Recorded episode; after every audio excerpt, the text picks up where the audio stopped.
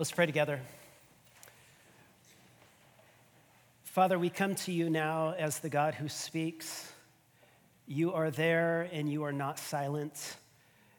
You have revealed yourself to us in your written word, and you have most fully disclosed your heart to us in the living word, your son Jesus.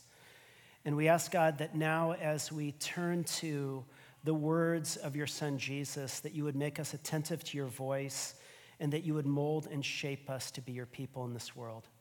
And we ask this in Jesus' name. And all God's people said, Amen. Amen. So I want to begin by asking you a question. Have you ever had the experience of feeling hurt or maybe offended because somebody didn't invite you somewhere? Uh, maybe you, you felt like we have that kind of relationship, and so I should have been invited, and why didn't they include me on the invitation?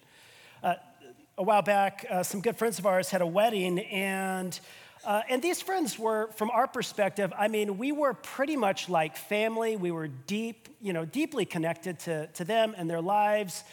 And uh, they had one of these twofold kind of receptions. And you know these receptions where uh, there's the reception for the masses, you know, it's like the cake and punch thing, you know, and then there's the more intimate reception that's reserved for family members and close friends. And, um, and, and, you know, I, I, think most of us realize that that's not a personal issue, right? It's an economic problem. And what's the problem of economics? Unlimited wants and limited resources. And sure, you'd like to invite everybody, but you can't. So uh, I'm going to invite everyone to the wedding, but, uh, and then to the little cake and punch reception. But, you know, to the, um, to the intimate reception, it's only going to be reserved for those family members and friends. And uh, on this particular occasion, uh, our friends had sent out an Evite, like a save the date kind of invitation, and it, it made clear on that electronic invitation that there were two types of receptions. And um, my, my wife and I were, you know, we got this, we opened it. We're kind of, uh, you know, joking with each other as you do when you're at home you know, about, you know, kind of the setup and, oh, there's two tiers. And, uh, you know, and we were joking together about what it might feel like for uh, the people who were invited to the real reception to leave, you know, during the other reception. And, you know, and people are going to notice you, and then are we going to go out in stealth? And, and we were kind of like joking together about this, and, and it was like kind of a thing. And then um, we we went further down in the invitation and we opened up the, where the point where you had to RSVP, and I saw that we were supposed to RSVP only for the cake and punch reception. And I'm a grown man, and I'm mature, but I felt really hurt. And I don't know if, if you can relate. You've had that moment where, where you're like, I didn't know we were, I thought we were closer than that and you kind of feel left out and you feel very hurt. Now, the good news was is that when our friends discovered what had happened, they were like, "Oh no, no, we we really did intend to invite you to the real reception." and I believed them. but you know, I think all of us wants to be included. All of us loves to be invited, and none of us wants to be excluded, right? I mean, I think that that's a pretty fundamental human reality. And I think if you scratch below the surface of that desire, you find a need, like a deep human need, to know that you are loved and that you belong, that you are worthy of love, that you're worthy of belonging. And one of the things we look to in our society that's really a cue that we are worthy, that we belong, are those invitations. And that's why even if, even if you didn't want the job, you at least want them to offer you the job. You want to hear that you are wanted. And even if you didn't want a second date, you want them to ask you out because you want to say no. You want to know that you were wanted. And of course, nobody wants to be to look on social media and be like, "Oh my gosh, they're off, you know, at the amusement park or they're having a sleepover. Why wasn't I included?" It's incredibly painful and hurtful. And again, I think that below the surface, you find a lot of insecurities in all of our hearts, right? I mean, all of us wants to be affirmed and we want to be loved. And, and, and out of our insecurities, we can start to do stuff. We can start to exclude others. We can start to accuse others.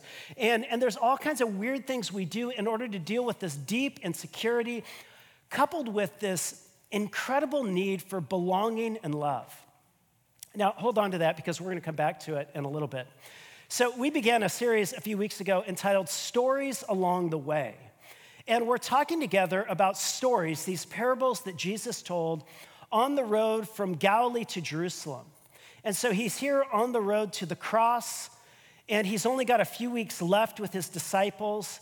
And to our surprise, one of the most important things he leaves the disciples and us with in order to shape and mold us into his disciples is a collection of stories. There are these subversive, explosive, dynamite little parables that, when you allow them to seep into your imagination, they can have the power to change how you see yourselves and God and the world. And so we've been walking through several of these parables, and today we're going to look at one more parable. This one deals really with this issue of belonging and our longing to be invited and included, and how painful it is when we feel excluded.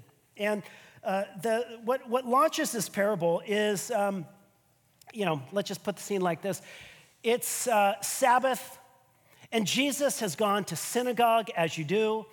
And as you do after synagogue, Jesus is invited to lunch with some Pharisees. And on this occasion, it's not just one of the Pharisees, it is a ruler among the Pharisees.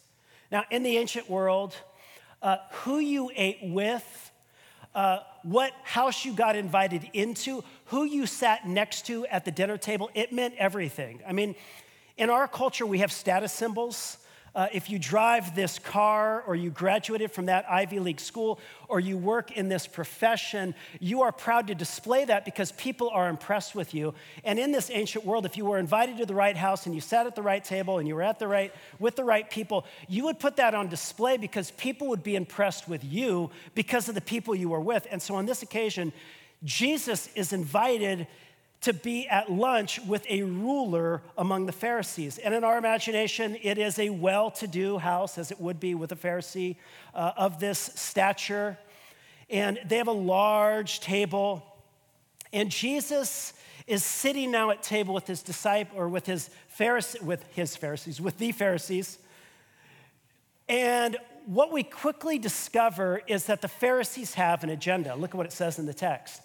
One Sabbath, he went to dine at the house of a ruler of the Pharisees, and they were watching him carefully. They are watching Jesus like a hawk. Why?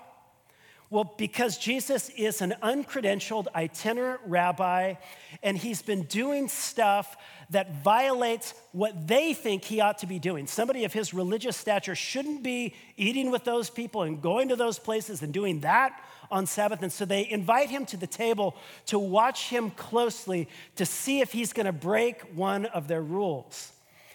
And of course, Jesus doesn't disappoint them. It says, And behold, there was a man before him who had dropsy. Now, uh, we imagine maybe Jesus is eating and uh, sometime between the soup and the bread, and right before they bring out the roast, uninvited and unannounced, a guy walks in with what it says is dropsy, which is a, uh, kind of an antique name of describing, I think it's the medical term is edema or edema. And it's, it's a retention of water in the joints where you swell, and it is incredibly, it's excruciatingly painful. And so this guy hears Jesus is in town. He goes in unannounced, uninvited, just waltzes into this big party. And the Pharisees are like, oh, I, he wants to be healed. And it's Sabbath. And what is Jesus going to do? And uh, so Jesus looks at them and he knows what they're thinking. And he says, uh, Let me ask you a question. Um, is it okay if I heal this guy on the Sabbath? Pharisees, you know, you're religious experts. Is it okay if this guy gets healed on the Sabbath? Now, they sense that they're being baited, and so they don't answer, they remain silent.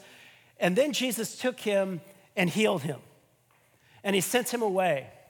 And then he looks over at the Pharisees and he says this He says, Which of you, having a son or an ox that has fallen into a well on a Sabbath day, will not immediately pull him out?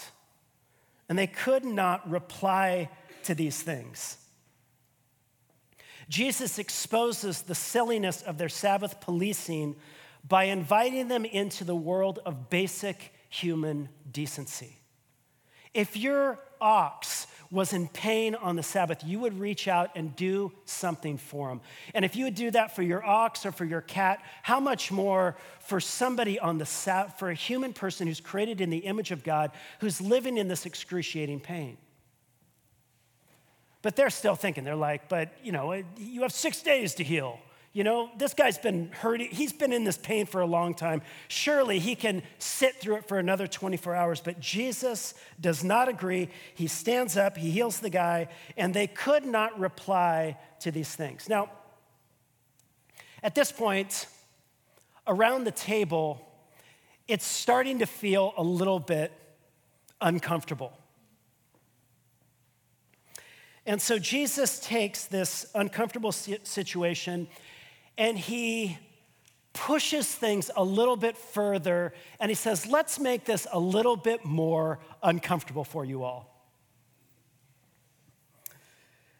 And he, he, he, in essence, says, Look, you've been closely watching me and what I'm doing, but I've also been closely watching you. You know, it's easy sometimes for people who are very religious, who are very obsessive about other people's behavior and their rule breaking, to think that they are the only ones watching and noticing. But listen, there's a lot of us who are watching and noticing too. And oftentimes, the person who is obsessing over the speck in their neighbor's eye has a log in their own, and they don't have the self awareness to know. So, what does Jesus do? Well, he tells a joke, and they're the punchline. Actually, he tells a parable. Uh, he notices, be, because he notices that around them, uh, the people are jockeying for position. Remember, one of the ways you would gain, you would enhance, and you would put on display your status before other people is where you sat at the table. So, all of these religious elites, they want to be in the best place so that they can get the most recognition. And so they're vying, putting themselves forward, and trying to get as close to the host as possible, be in the most prominent place as possible. And Jesus notices this, and he says this. Uh, he, he, noticed how they were, they chose, they chose the places of honor.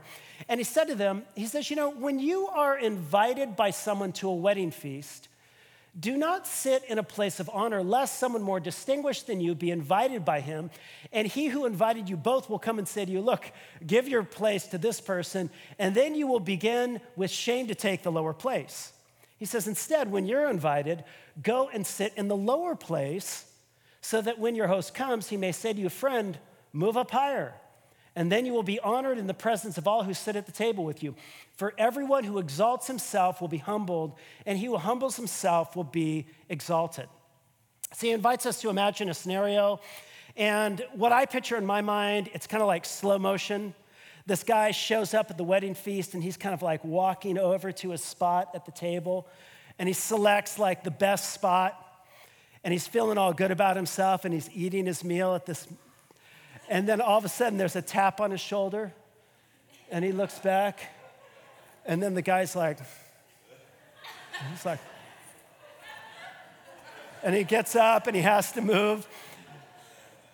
And what happened? Well, he started in a place of honor, feeling good, and he was brought to a place of shame and he feels stupid. I can remember uh, years ago when I was 16 years old, uh, I had just gotten my driver's license. My mom let me drive her brand new black Nissan Maxima to church. And we used to go out to this Monday night Bible study with Greg Laurie, and all of our friends were there. All like the cool kids went out to this uh, Bible study. And I remember pulling into the parking lot and seeing some of like the hip, cool friends of mine over there, you know, and I'm driving and I see them over there and I, I just wave at them like this. And I'm driving and I'm feeling all good, feeling honor. And then I look forward and there's a car right there and I just slammed, I rear ended the car. I began with honor and I ended with shame. And Jesus says, The one who exalts themselves will be humbled, but the one who humbles himself will be exalted. Now, don't misunderstand, Jesus on this occasion is not simply giving some tips on how to make sure you don't embarrass yourself at the party. Now, surely Jesus cares whether or not you embarrass yourself at the party. Don't do that. But I think Jesus is doing something more because Luke tells us that this is actually a parable. And the parables are intended to reveal something, disclose something to us about the nature of Jesus and his kingdom.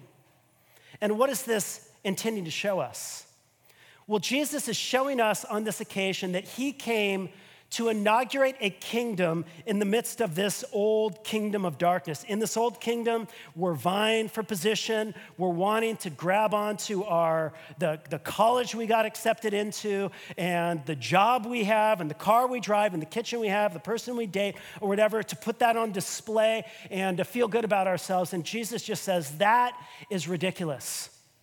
Stop it. The one who exalts themselves, who puts themselves on display, will be humbled. But in my kingdom, it's the person who jettisons all of that, who makes himself nothing, who takes on the form of a servant, who willingly embraces the form of death, even the death of crucifixion, which was reserved for the dregs of society. That person will be exalted to the right hand of the Father. Well, Jesus, at this point, he has insulted the Pharisees He's insulted all the invitees, and I just imagine him looking around and thinking, Did I forget anyone? He's like, Oh, yeah, the guy who invited me. And he said to the man who invited him, And when you give a dinner or banquet, do not invite your friends or your brothers or your relatives or your rich neighbors, lest they also invite you in return and you be repaid.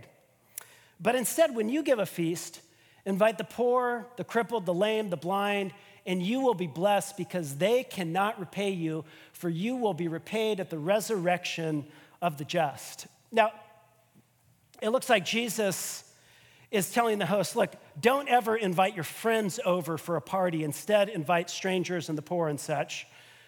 Jesus isn't exactly saying that. Jesus himself, uh, in a few weeks, is going to throw a dinner party on Passover with his friends. After the resurrection, Jesus is going to cook some fish and create another little lunch and dinner party with his friends. Jesus is not down on cooking a good meal and eating it with your friends. Jesus is doing something else with this word. Jesus is confronting a cultural practice. Now, to understand what Jesus is doing, you kind of got to understand the cultural reality. So, in the ancient world, you know, we talked about how people at the party would use where they sat and who they sat next to to gain status and rank and all of that. Well, the other person who would use a dinner party, would use hospitality, would be the host. And what the host would do would throw a party and he would want to invite as high status people as he could to the party so that he would obligate them to return the favor and invite him to their party and so increase everyone's status, reinforcing kind of their social standing in the world. So basically, you use dinner parties to gain, to solidify, and to publicize your status in society. In the ancient world, there was no such thing as a free lunch. You had an agenda, and you were using your resources in order to enhance your status.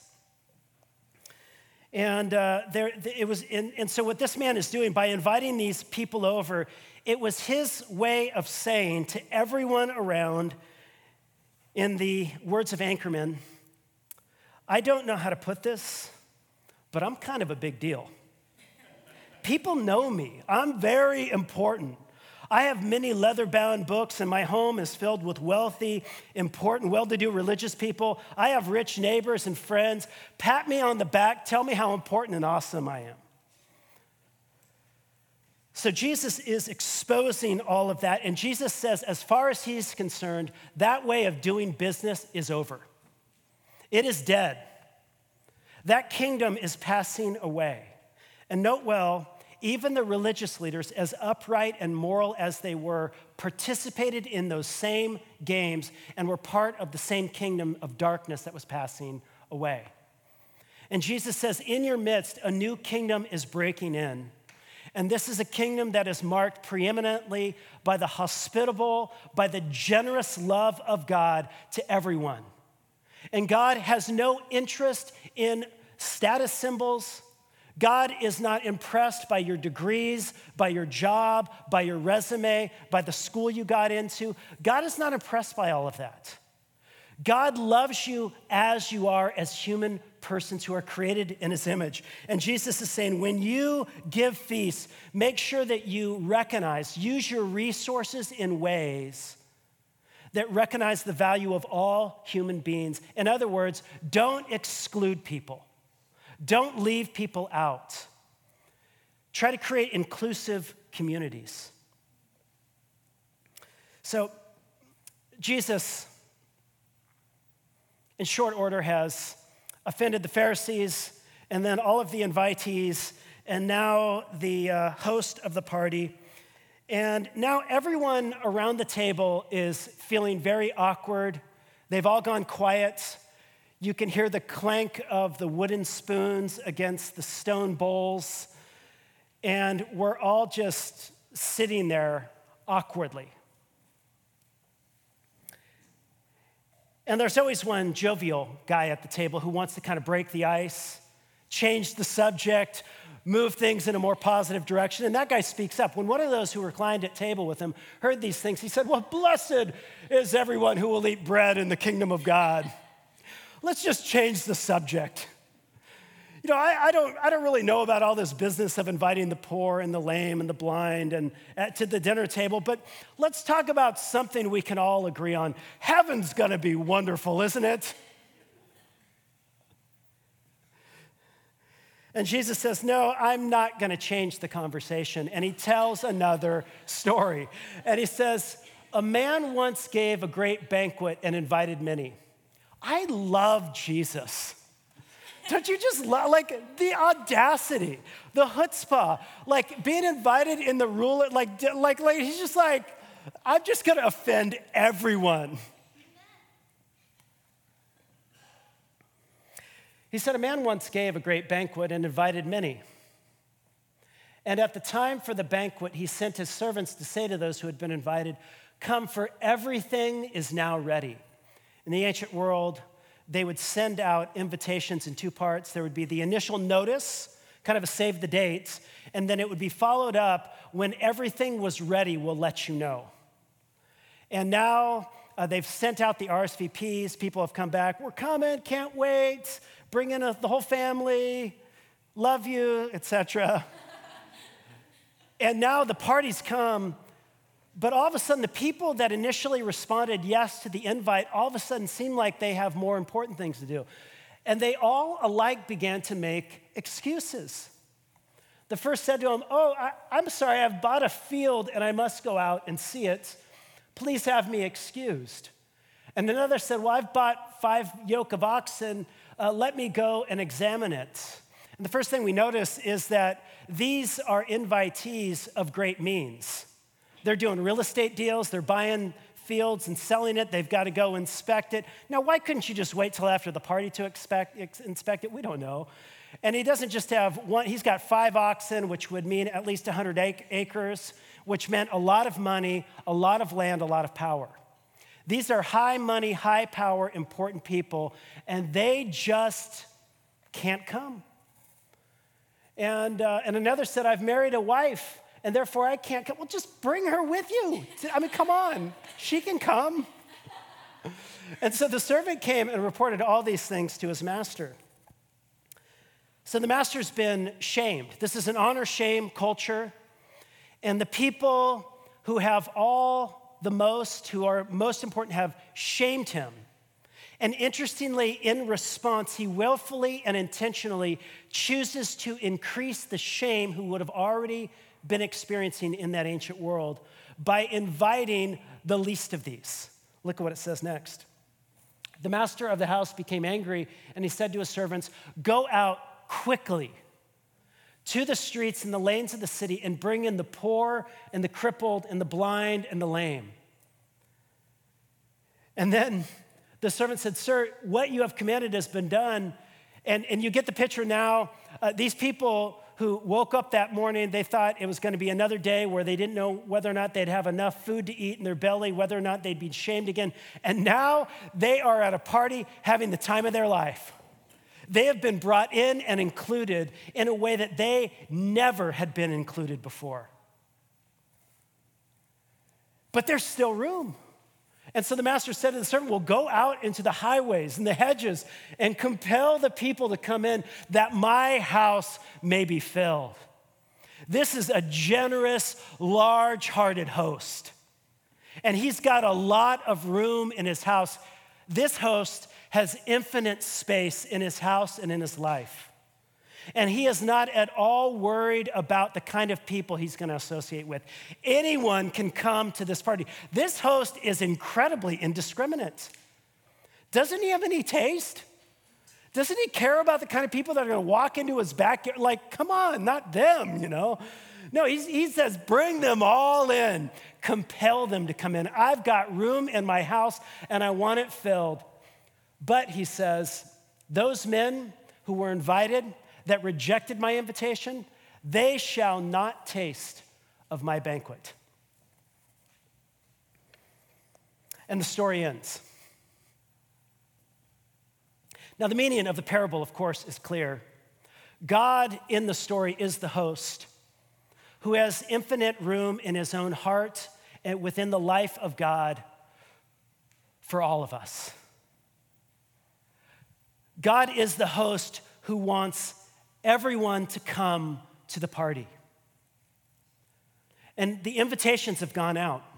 Through the ministry of Jesus, he is inviting people all the time to come, to repent, to turn, to orient their lives around him, to come and be at his table, to follow him, to orient their life around him, and to be a part of his kingdom. But he is getting rejection after rejection. And get this the rejection notices are coming from the oddest of places. They're coming from the most religious people around. They don't want to be in on this party. And you get the sense they don't want to come in on this party because they want to be at the kind of party that the Pharisee is throwing. They want to be at the party where they can view themselves as being better and more important than other people. But Jesus is creating a table where everyone has to sit at the same table. The tax gatherers have to sit down with the Pharisees. And they're like, no, that table is too, I don't, no, I've got other things to do. I've got oxen to attend to. I've got a field to go. I've just got married. I don't, I don't want to be in that inclusive of a community.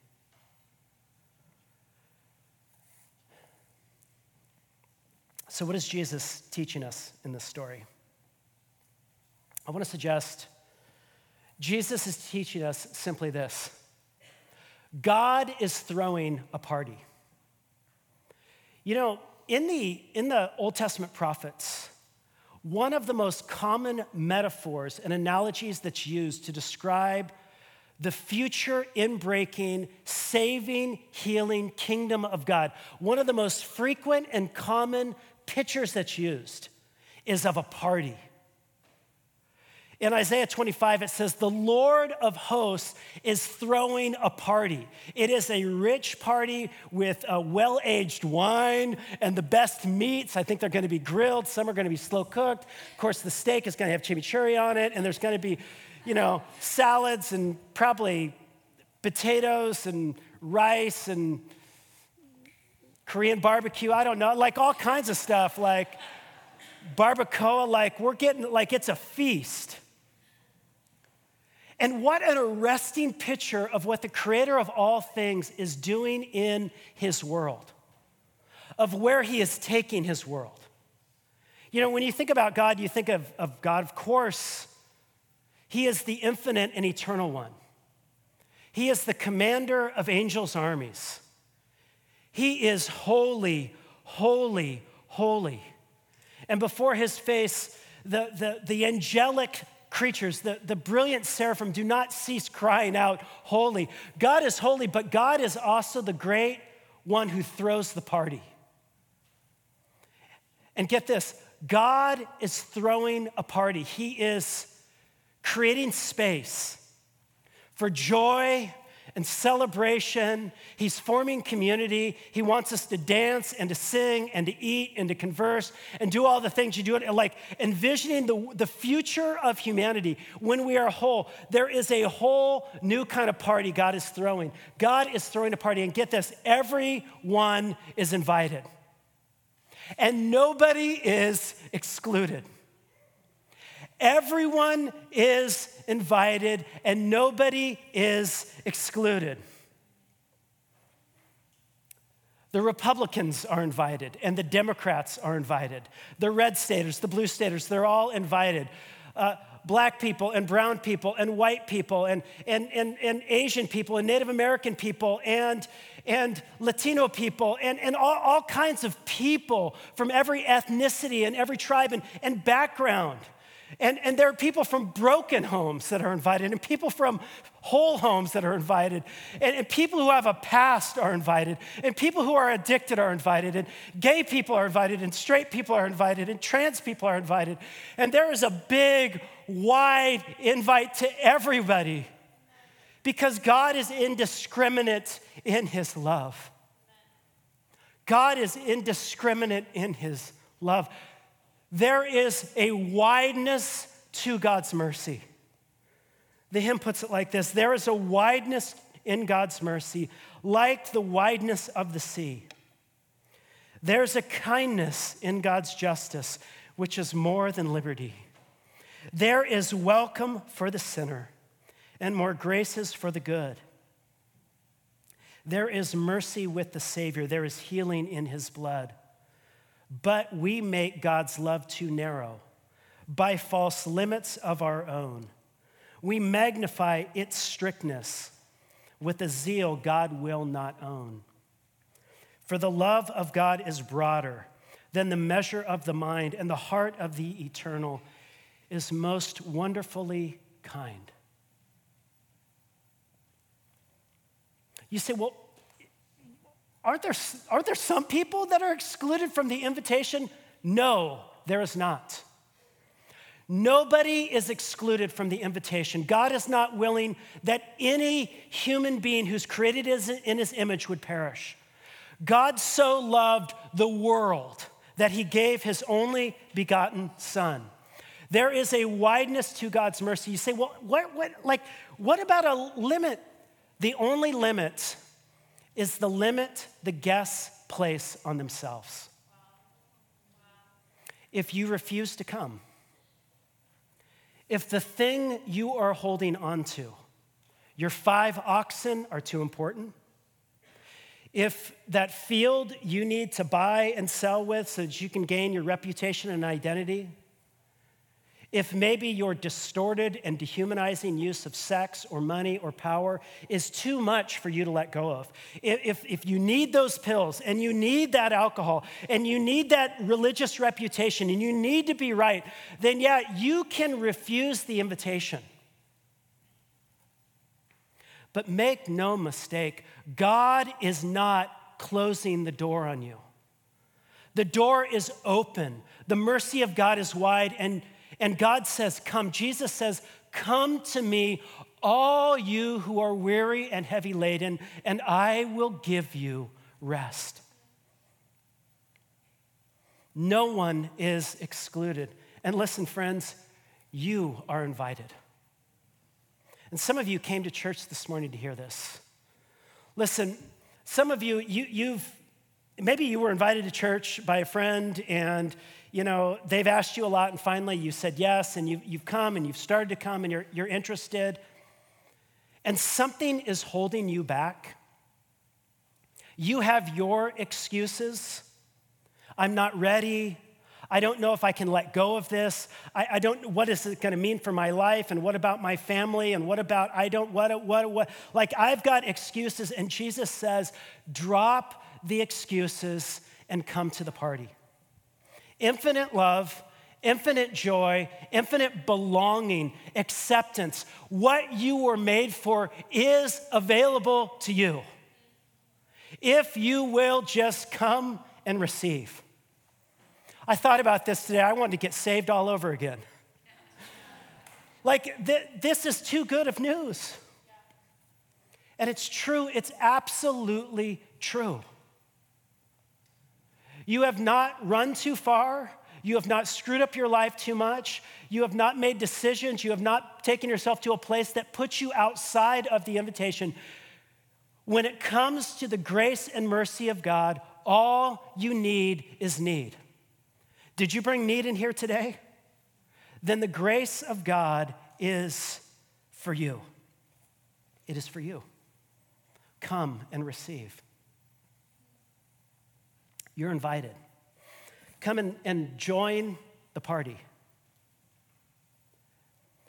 And in your own life,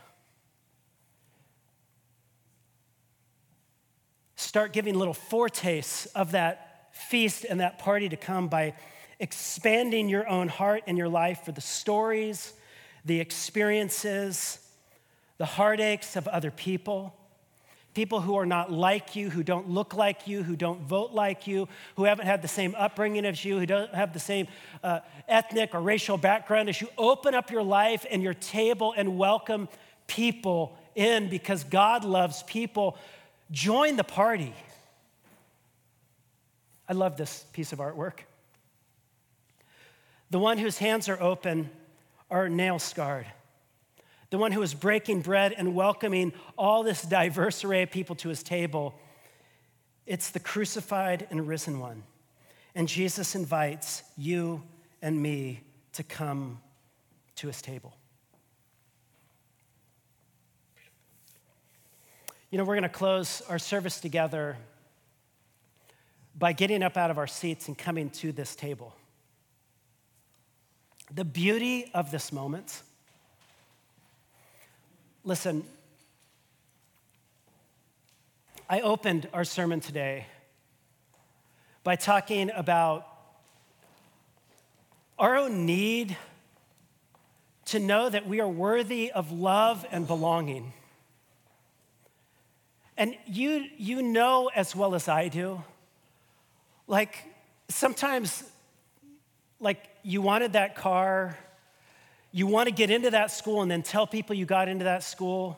You want to have these, this set of friends. You want to be able to, because deep down inside, you are deeply insecure. And you don't know whether or not you're worthy of love and belonging. And so you walk around with these insecurities. All of us are insecure. And those insecurities surface in so many different ways. And then they, they surface in us needing to display and show off, and, or they, they, they surface in us cowering away and thinking, oh, we're worthless and we're not as good as them, and we didn't go to that school, we don't have that job. And Jesus says that whole way of analyzing the situation, it's over. Jesus has inaugurated a new kingdom in this world. And in this kingdom, the ground at the foot of the cross is flat. We are all on level plane. We are all welcome. So we're going to invite you to come forward and you're going to receive this bread and this cup. And I just want you to imagine yourself as you come forward, just as coming as a person in need to the table that Jesus has invited you to a table of grace and love and forgiveness. And maybe you're here and you've not yet entrusted your own life to Jesus.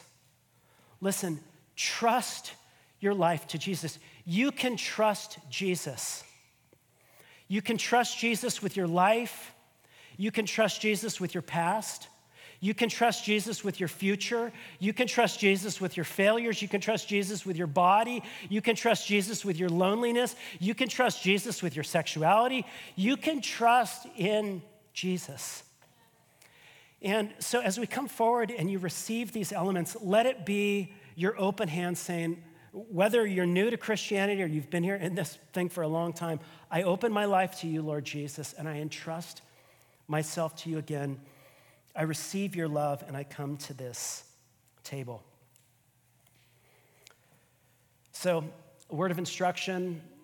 The ladies in the back are going to release you from the back to come forward. We'll invite you to come down the center aisle, and then receive the bread, receive the cup. Our servers can come up and um, we'll speak the words over you the body of Christ broken for you, the blood of Christ shed for you. And we'd invite you to receive those elements. If you're not yet a follower of Jesus and you don't, this feels uncomfortable for you, feel free to stay in your seat or when you come forward, you can just kind of walk by. And we're just glad you're here. We, there's no judgment here. We've all, we've all been where you're at. Um, but we're going to invite you to come forward and to receive these elements. So let's pray together.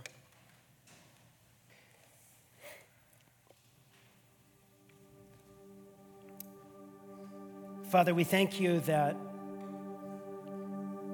though in our insecurities and in our fears we have turned to idols that have been destructive and unhelpful to us, we have looked to other things other than your love to find our most true identity. We thank you that you did not leave us to ourselves but that you so love this world that you sent your son Jesus into this world to bear our sin, to do battle with darkness, and to rise victorious from the grave. And we thank you, Lord Jesus, that on the night before you were crucified, you took bread and you broke it, and you said, This is my body, which is for you. Do this in remembrance of me. And after the cup, you after after the bread, you took the cup and you said, Drink from it all of you, this is my blood, which is shed for the remission of sins. We now come to this table, recipients of your free grace and love. Friends, come to this table, you who have faith and you who would like to have more. You who have been to the sacrament often and you who have not been for a long time. You who have tried to follow Jesus and you who have failed, come. It is the risen Christ who invites us to meet him here.